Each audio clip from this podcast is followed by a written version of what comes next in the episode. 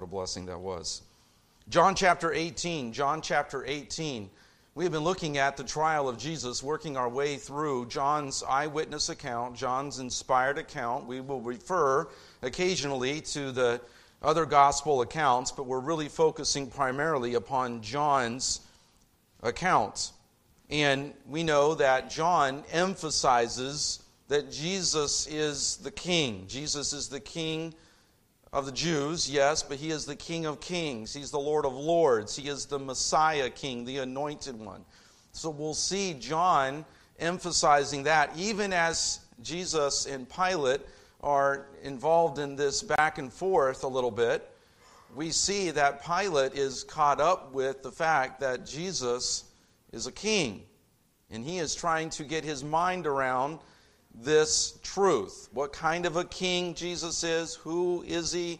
Is he trying to rebel against King Caesar, the emperor, the Roman emperor? Is he trying to take his spot as a Roman governor? We see that that will all be on Pilate's mind as we work our way through this trial. Once again, for sake of review, this is one trial, yes, but there are two parts. There's a Jewish part and there is a Roman part to the trial within the Jewish part, John is the only writer of the gospel accounts to record the back and forth between Jesus and Annas, who is the father in law of the high priest, who is also referred to as the high priest or high priest emeritus. Annas really holds the power, he has the influence, he really is the one who has the authority, but his son in law, Caiaphas, is the office holder of the high priest.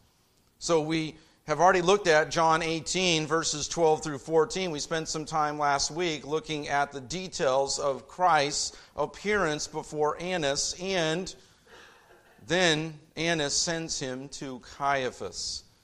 And John does not give us all the details of that part of the trial, that part of the Jewish trial where Jesus appears before Caiaphas. He doesn't give us a lot of the details. He just mentions that he goes to Caiaphas there in John 18 and verse 24. Matthew 26, 57 through 68 give us the details of that part of the trial before Caiaphas, and also included in that part of the trial is the Sanhedrin.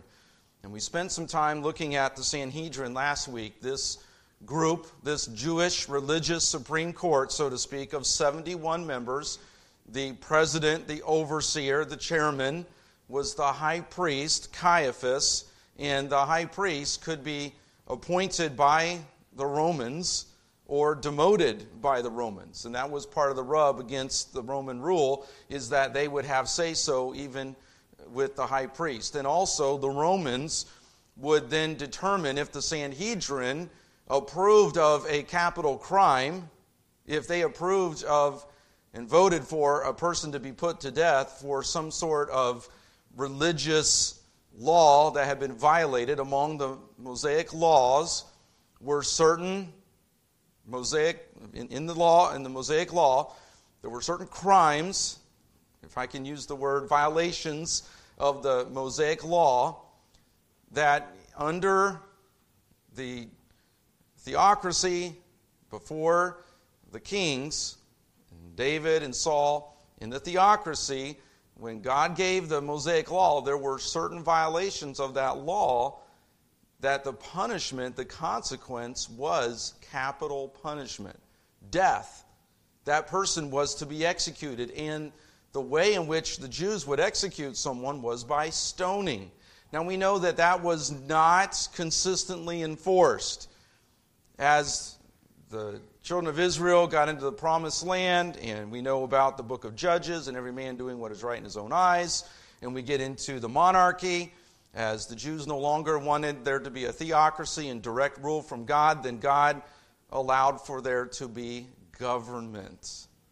And that means a monarchy. And that means Saul and David and Solomon and on through the different monarchs. And then, of course, the split of the, the kingdom. So, in all of that, there was not a consistent enforcement of capital crimes. But there were times where the Sanhedrin would meet and they would vote for someone to be put to death.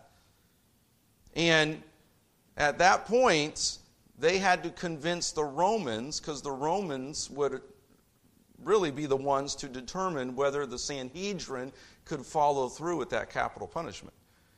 So, again, that sets the background for this. So, Jesus has appeared before Annas. There have been illegalities, there have been violations of the rules of trials as Jesus met before Annas. And as Annas questioned Jesus and Jesus replied, it became obvious that Annas was not keeping the rules of the trial, the fact that they were even meeting at night, the fact that witnesses hadn't been called. We, we dealt with that last week. And then Jesus is sent to Caiaphas and before the Sanhedrin. And they then vote to have Jesus put to death for blasphemy. Of course, this was a trumped up charge. This was a charge that was accused or that was put against Christ based on false witnesses, based on the testimony of those who hated Christ.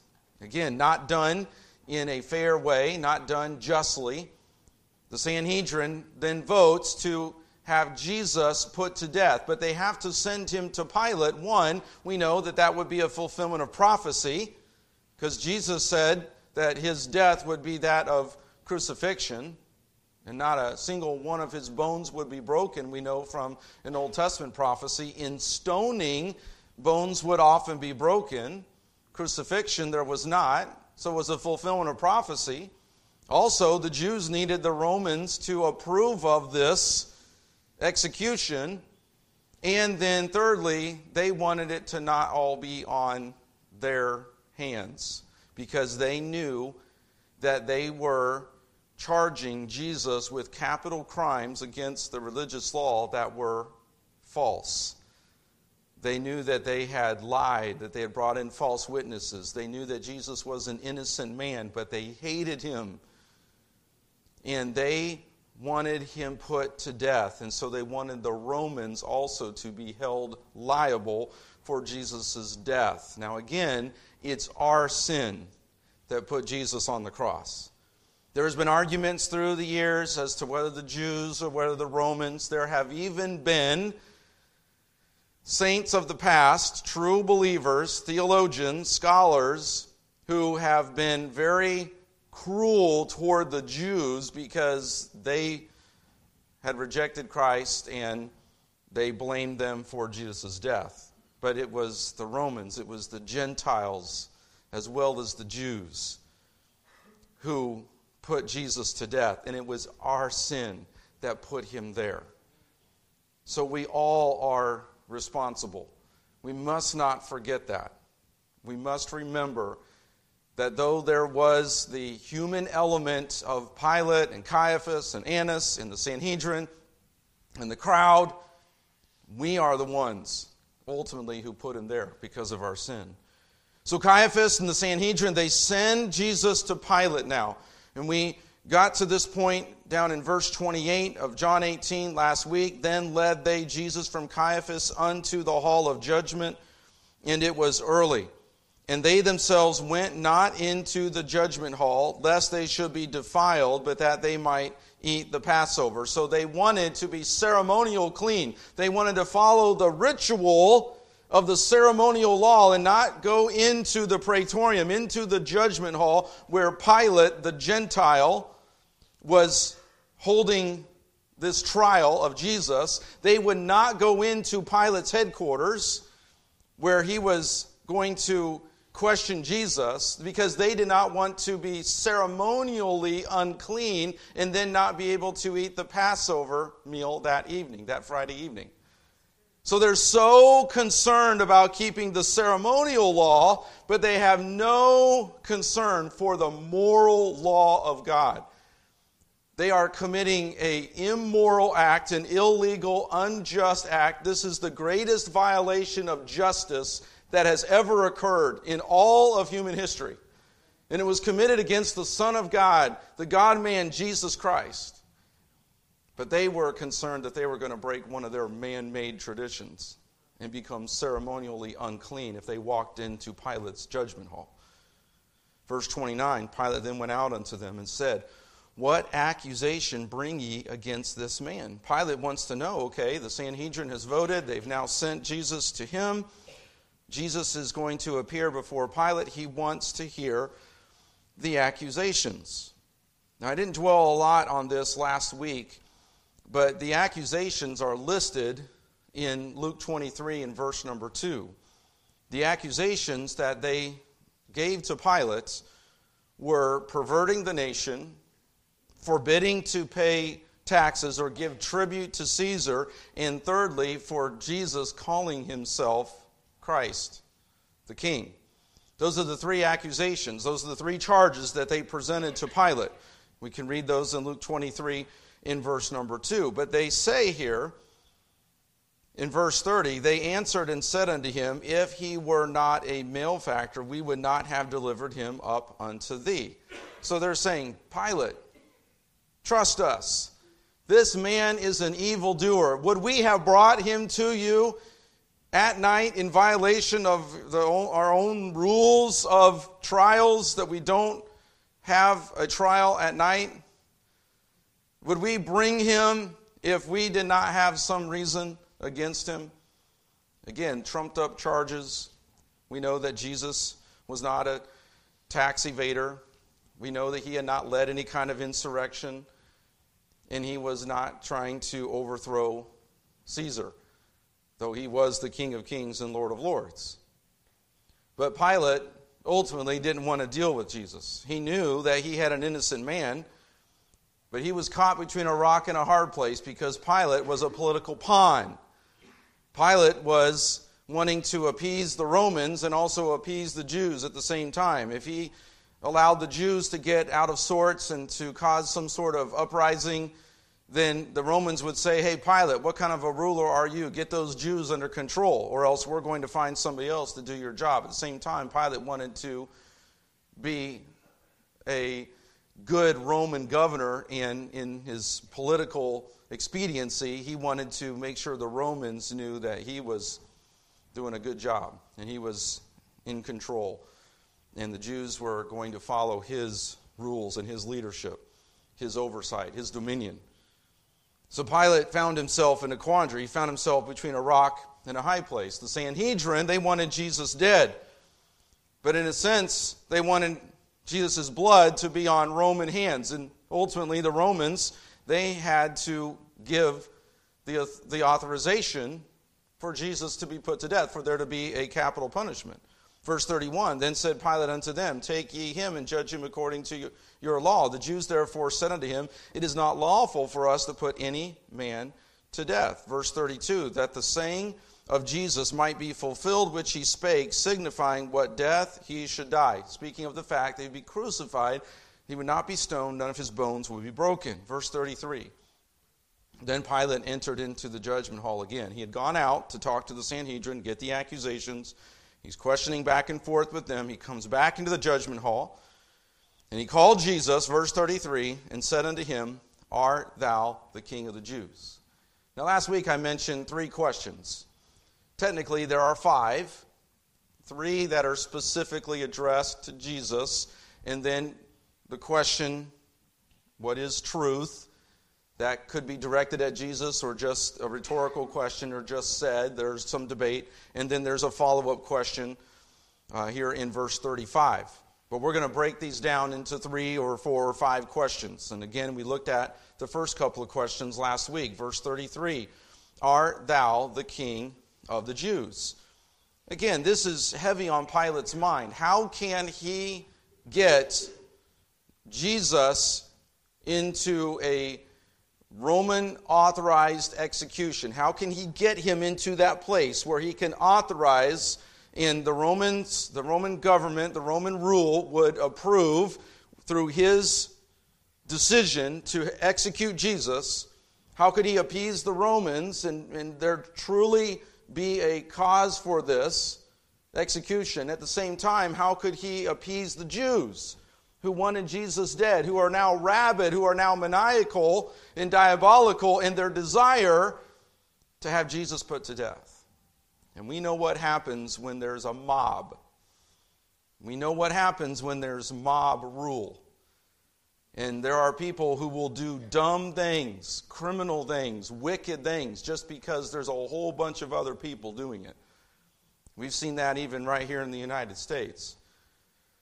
I remember in Africa, and there would be times where the missionaries would say if there was a thief who was caught, because there was such a lack of police and a good criminal justice system, many times the people of the neighborhood would take justice into their hands and there'd be vigilante justice. And if they caught the thief, people from the neighborhood would come out of their houses and they would literally beat the person to a bloody pulp.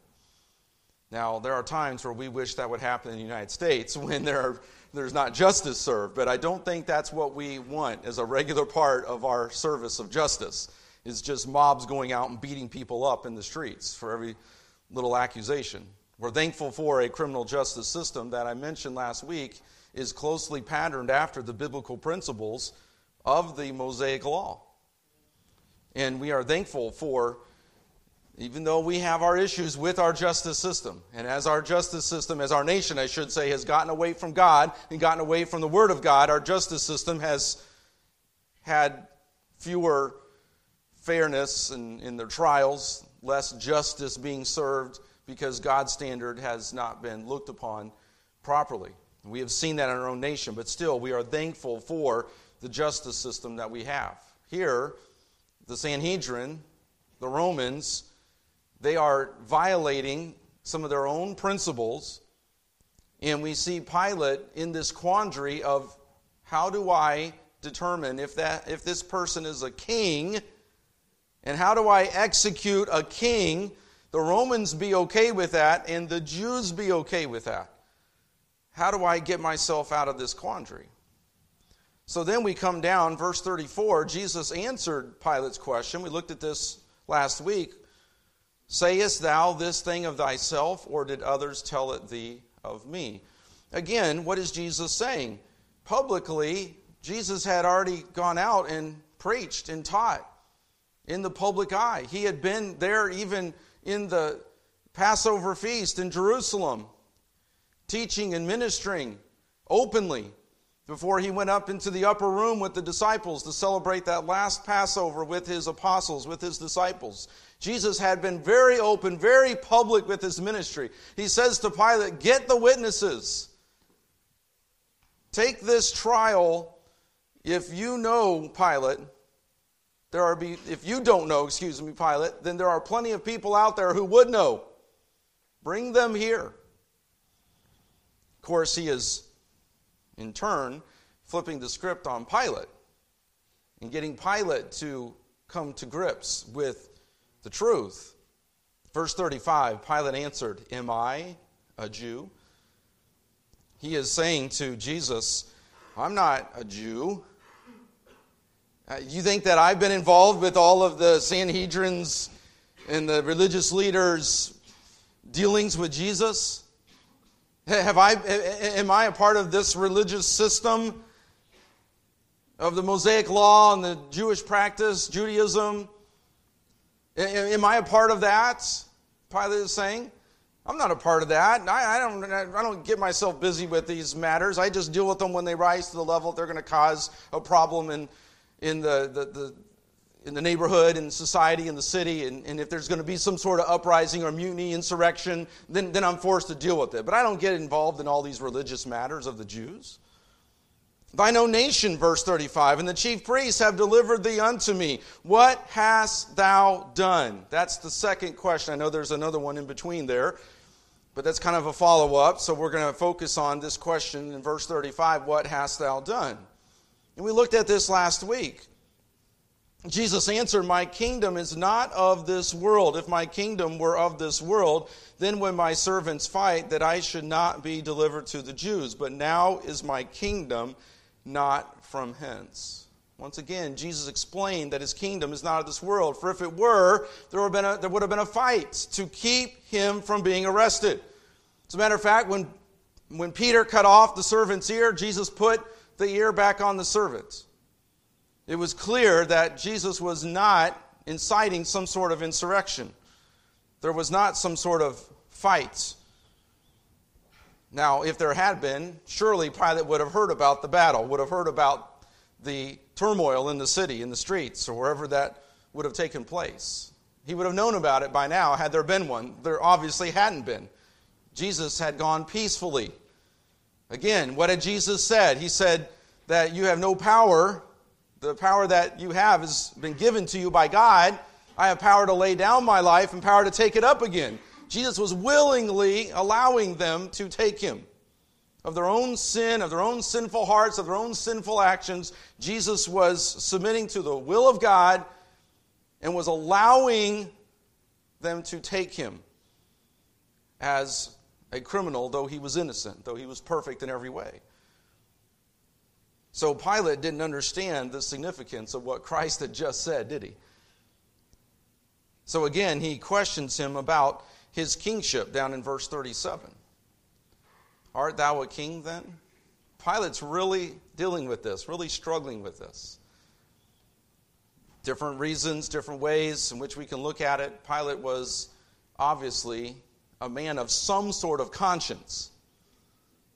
And he's a man of political expediency. He's a man looking for a way to appease both sides, but he knows he has an innocent man before him. What is he going to do? Do we ever find ourselves in those situations? Where we have a situation, a predicament, a challenge, where we have to make the right decision and we know what the right thing to do is, but we have pressure from maybe two different sides? We ever get in those situations and we have to make a decision based on command, based on principle, based on truth? And it can sometimes be the hardest thing that we do. Sometimes it's as a parent with our child and it's a hard choice, but we have to make.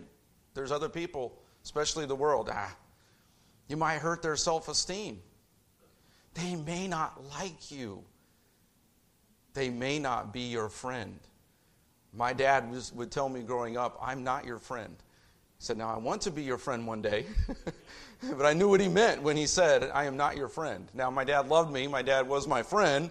But he was making a point that I have to do this, I have to issue this consequence because I love you, because I want you to grow up to serve the Lord, to do what's right. And right now, it doesn't seem good for you, but it is the best thing for you. And even though the world says one thing and there's another crowd, even sometimes among Christians, oh, you're being too hard, you're being too harsh. And the world saying, oh, just let them live out their whatever, their authentic self. And now we see where that has gone. Sometimes that time of testing is at work, where you have the pressure from the boss or you have the pressure from the coworkers, and there's a temptation to compromise. Are we going to make the decision to live by principle, by the truth of the Word of God, by the commands and the promises and the principles of God's Word? Jesus answered Pilate with truth My kingdom is not of this world. We dealt with that last week. The kingdom of God is entered by the new birth. Colossians 1 and verse 13. John 3 and verse number 3, where Jesus told Nicodemus, except a man be born again, he cannot enter into the kingdom of heaven. Pilate was ultimately the one on trial because Pilate was not in the kingdom of God. And Jesus was confronting him with the truth regarding his kingdom. He needed the new birth. We talked last week about the kingdom of God being advanced by the gospel, by the righteousness of God's people. Romans 14 and verse 17. For the kingdom of God is not meat and drink, but righteousness and peace and joy in the Holy Ghost. So we come down to verse 37, really a follow up from the previous question. Art thou a king then? Jesus answered, Thou sayest that I am a king. To this end was I born, and for this cause came I into the world, that I should bear witness unto the truth. Every one that is of the truth heareth my voice. Christ explained that his mission was to bear witness of the truth. Christ didn't say, My mission is to have a political overthrow of the Roman government and to establish a Jewish kingdom. That's not what he said. He said, I have come. He said, Yes, okay, thou sayest that I am a king. He did not deny that because he is King of kings and Lord of lords. Thou sayest that I am a king. To this end was I born. Would Jesus one day rule as king on the earth? Yes, the millennial kingdom. We look forward to that day. We've spent time in our series on prophecy looking very specifically at the millennial kingdom. There is a time where Jesus will establish a literal 1,000 year reign on this earth, and then there is the eternal kingdom. So he is a king. And yes, there will be a literal physical kingdom on earth, and there will be an eternal kingdom. But Jesus is saying, I did not come to start a political uprising, an insurrection, an overthrow, and establish a political empire and establish the Jews as the keepers of the kingdom. He said, My mission is to bear witness of the truth. And those who know the truth hear his voice. What was the problem with Pilate? Why was he not hearing? Because he did not believe because he was suppressing the truth. He would not submit to the truth. He would not acknowledge the truth. He would not obey the truth. He is faced with it. The conviction is there. He's in this quandary. You can almost sense Pilate is squirming. What do I do? He's faced literally with the living truth. Jesus had said, I am the way, the truth, and the life. No man cometh unto the Father but by me. Pilate is literally looking at the truth. He is hearing the literal truth, the truth of God. Christ is truth. Those that know him live in truth. And that's one of the distinctions between the saved and the unsaved. We've already looked at in our series in Sunday school in the last few months, we've looked at the fact that in 1 Corinthians 2 and verse 14, that those who have the Spirit of God, they, they understand things differently. They see things differently.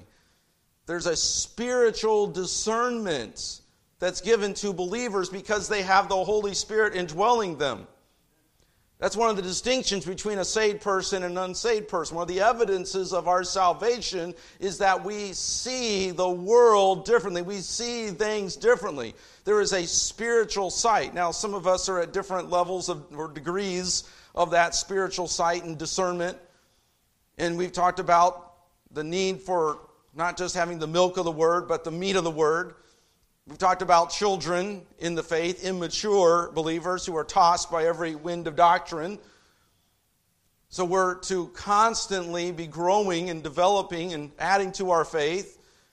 And our sanctification, our progressive sanctification, is at different stages and levels of development, and I understand that. But there ought to be some measure or degree of growth going on of response to the truth when a person has no desire to be with God's people, is more in tune with the world and its music and its entertainment and its language and its devices and its actions and its sins, if someone is more in tune with that than they are with the Word of God, with Christ, then that's an evidence that that person is not truly born again. Pilate need, needed to respond to the conviction with repentance and faith. He's the one ultimately that's on trial. So Jesus confronts him with the truth. And then verse 38, whether we want to call it the third, the fourth, or the fifth question, and technically it's the fifth in this passage Pilate saith unto him, What is truth? And we can hear that question echo through all of the ages.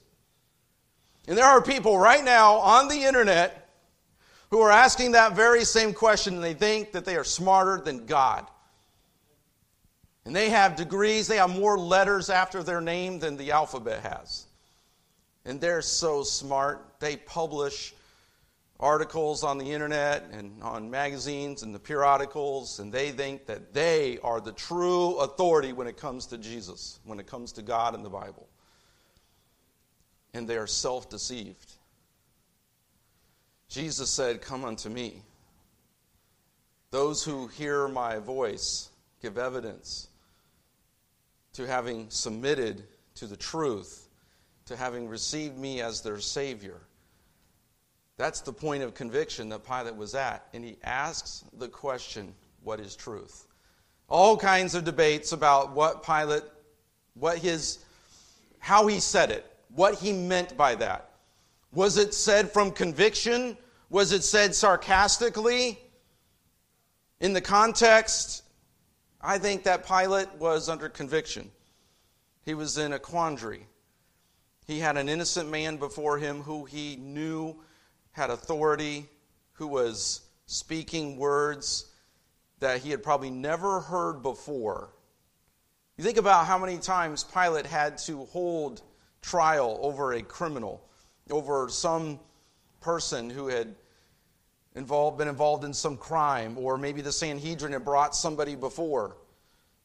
And Pilate was used to the response of a criminal, of an insurrectionist, of some religious zealots who would be declaring their innocence, who would be arguing for another trial, who would maybe be cursing his name and cursing wildly and fighting and resisting the handcuffs or the whatever was tying, tying them up.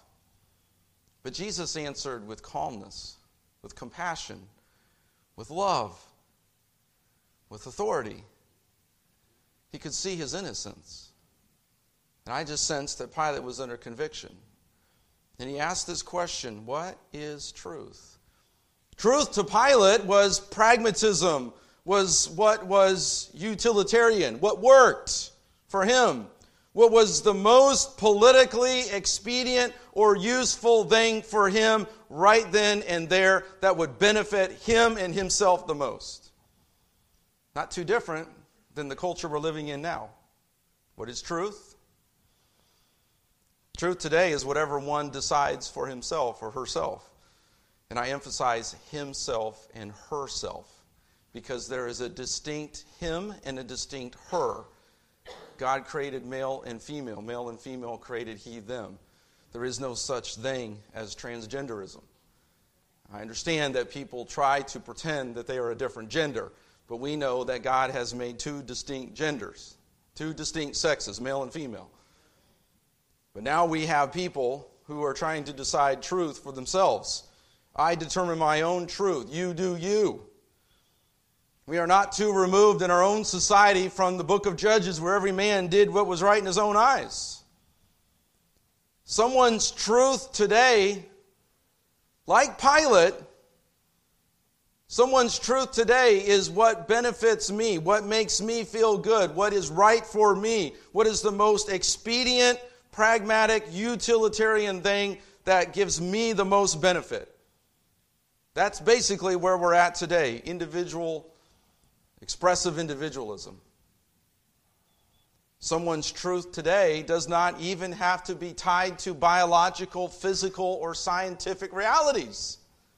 Now imagine for a minute if we just denied the existence of gravity. Think about it. Planes would crash, cars would crash, we couldn't function as a society if we denied the natural law of gravity. But mankind thinks that he can just deny the natural laws of morality and biology and science and get away with it. Man thinks that he can just deny the moral laws of God that are baked into the design and the order that God created this world in, and man thinks that he can just violate those laws, deny those laws, suppress those truths, and he can just get away with it.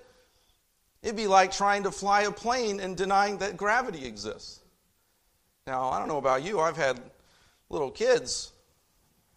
my own children who sat in the high chair at the dinner table. Ha ha ha ha ha. Pick it up, hand it back to them, smile, drop it again. Ha ha ha. And we're trying to teach them the laws of gravity. Now, there's a lot of things going on in that little child's mind. They're learning facial expressions, reactions. Eventually, there's an obedience principle that comes into play.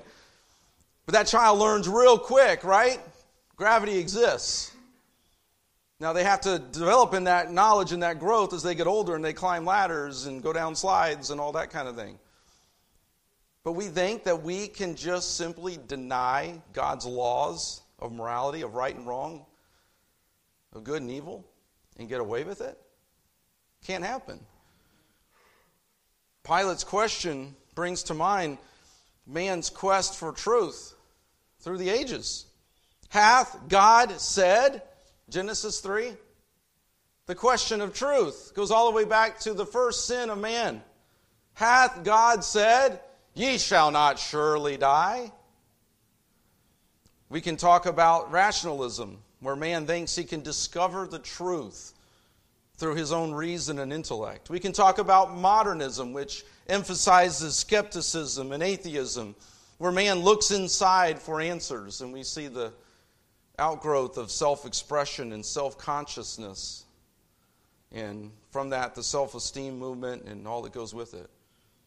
There's secularism, where we can use our intelligence and our technology to manipulate the world and make life the way we want it. And there's nothing that man can't invent or do to control all of life and to make things eventually a utopian paradise. And man will bring peace and prosperity to all the world. That's where some people are at. They think that we are just in the next stage of evolution and we are in a progressive state of creativity and technology and invention. And if we can just advance morally, can I say immorally, the way we think we're advancing technologically, then we think that we will eventually reach the truth and we will make it all happen and there will be a utopian paradise which leads us to postmodernism. Postmodernism follows and also borrows from secularism, rationalism, modernism. But postmodernism, when we live literally in a post postmodern world now, where there is no truth, truth is unknowable, subjectivity, doubts, where the best position to take is one of doubt. So, no absolutes. If you have an absolute, like we do, because of the Word of God and our faith and trust and belief in the Word of God, which is the absolute, authoritative, infallible Word of God, then that makes us a target that makes us the prudes the ones who are holding back the progression and the evolution and the improvement because no one really believes in an absolute anymore. The greatest position to hold is that of doubt. So now subjectivity reigns supreme over objectivity. There are no absolutes where experience trumps reason, where feelings trump facts. That's postmodernism. Which comes back to Pilate's question what is truth? Can I make just a little side, little note here? There's a manuscript fragment, a fragment of papyrus that has been dated all the way back to before 100 AD. A papyrus manuscript fragment was discovered through archaeology dates back all the way to before 100 AD. It's the oldest existing known New Testament manuscript, and it has John 18 31 through 33 and John 18 37 and 38 on it.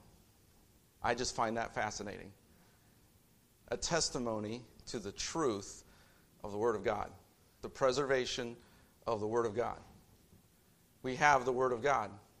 We're not missing anything. There's nothing left out. We have the 66 books of the Bible, God's inspired Word. We have the truth. Pilate was speaking to the truth. And we read in verse 38 And when he had said this, he went out again unto the Jews and saith unto them, I find in him no fault at all. I can't help but think, is Pilate trembling? Is Pilate shaking? As Pilate, as he says those words, does he not? Yes, he does. In the back of his mind, he knows that he is trying to find a compromise because he has an innocent man and he doesn't know what to do because he's trying to live out his truth, trying to make a judgment based on his truth. And he comes to verse 38 I find in him no fault at all, and then we know from the parallel accounts in the other Gospels that Pilate then tries to shift the blame because he's got an innocent man. So, who does Pilate send him to at this point? He sends him to Herod Antipas, who actually is in town. Herod Antipas is the Roman governor of Galilee, where Jesus was from, where Jesus grew up, because Nazareth is in northern Palestine, in the northern part of Galilee. And he finds out that Herod Antipas is in town as the Roman governors would come because of the Passover feast and all the festivities, and so many people traveling to Jerusalem, and they want to be there again to show off who's really in charge, to watch what's going on, and to make sure they're there if they have to make any kind of big decisions, etc., etc. So he finds out Herod Antipas is just down the road, and he sends Jesus to Herod Antipas. Again, trying to shift the blame trying to get somebody else to take responsibility for Jesus. And as I talked about this last week, this is what we do in our sin. We try to push off the blame. We don't take personal responsibility. We don't accept the truth and submit to it and deal with it. We try to push it off. We try to blame others. We try to say, oh, it's somebody else's fault, and I've been there, I've done that. And whenever I don't take responsibility for my sin, God makes sure that I am dealt with. It's better to confess and forsake than it is to try to hide because God knows. His eyes go to and fro throughout the earth, searching the hearts of man. Pilate sends him to Herod. We know in Luke 23 what happens there. In Luke 23, Herod then would eventually send Jesus back to Pilate. And that's where we get down to verse 39 but ye have a custom. So as he comes back in the next phase of the Roman trial, he comes back to Pilate, and Pilate is still trying to get out of this predicament because he won't face the truth and do what's right. He comes to verse 39. We come to verse 39. But ye have a custom that I should release unto you one at the Passover. Will ye therefore that I re- release unto you the king of the Jews? There it is again, John emphasizing Jesus is king from Pilate's own words, recorded accurately by the inspiration of God. Verse 40 Then cried they all again, saying, Not this man, but Barabbas. Now, Barabbas was a robber. We know from Luke 23 and verse 19, he was not just a robber, he was a murderer. They would rather have a bandit, a cruel, violent, murderous robber. They would rather have him released than Jesus. We'll come back, Lord willing, to John 19 and look at this last phase in the Roman trial of Pilate before Jesus, excuse me, before Pilate, Jesus Christ confronting Pilate. I hope that these truths will sink in as we see the trial of our Lord and Savior Jesus Christ. May it humble us once again and cause us to recognize it was my sin that put him there and that he is our substitute. We should be there on trial, facing the judgment, and we are declared guilty. We are a guilty sinner. But so thankful are we that we are justified by faith when we put our faith and our trust in Jesus Christ. Turn from our sin and turn to Him in saving faith. We are justified. We are declared not guilty, and the righteousness of Christ is declared, is imputed to our account. May we once again be brought to that remembrance and be truly thankful. Let's pray. Lord, we come to you in humility and in awe, and we're struck, Lord, with the guilt of our sin. Lord, we are unworthy sinners. And yet, in due time, Christ died for the ungodly. While we were yet sinners, Christ died for us. Lord, all of us at some point have been like Pilate. And Lord, we're thankful for those of us who are here today who are saved, who have trusted Christ as our Savior and turned from our sin. Lord, we know what it's like to be a Pilate and fall into that conviction. We thank you, Lord, for saving us. We don't know the rest of the history with Pilate, but Lord, I pray if there's someone here today who does not know you as their Savior, Lord, may today be the day of their salvation, where they turn from their sin and turn to you in saving faith. We pray, Lord, you will do your work in our hearts as we sing this closing hymn. In Jesus'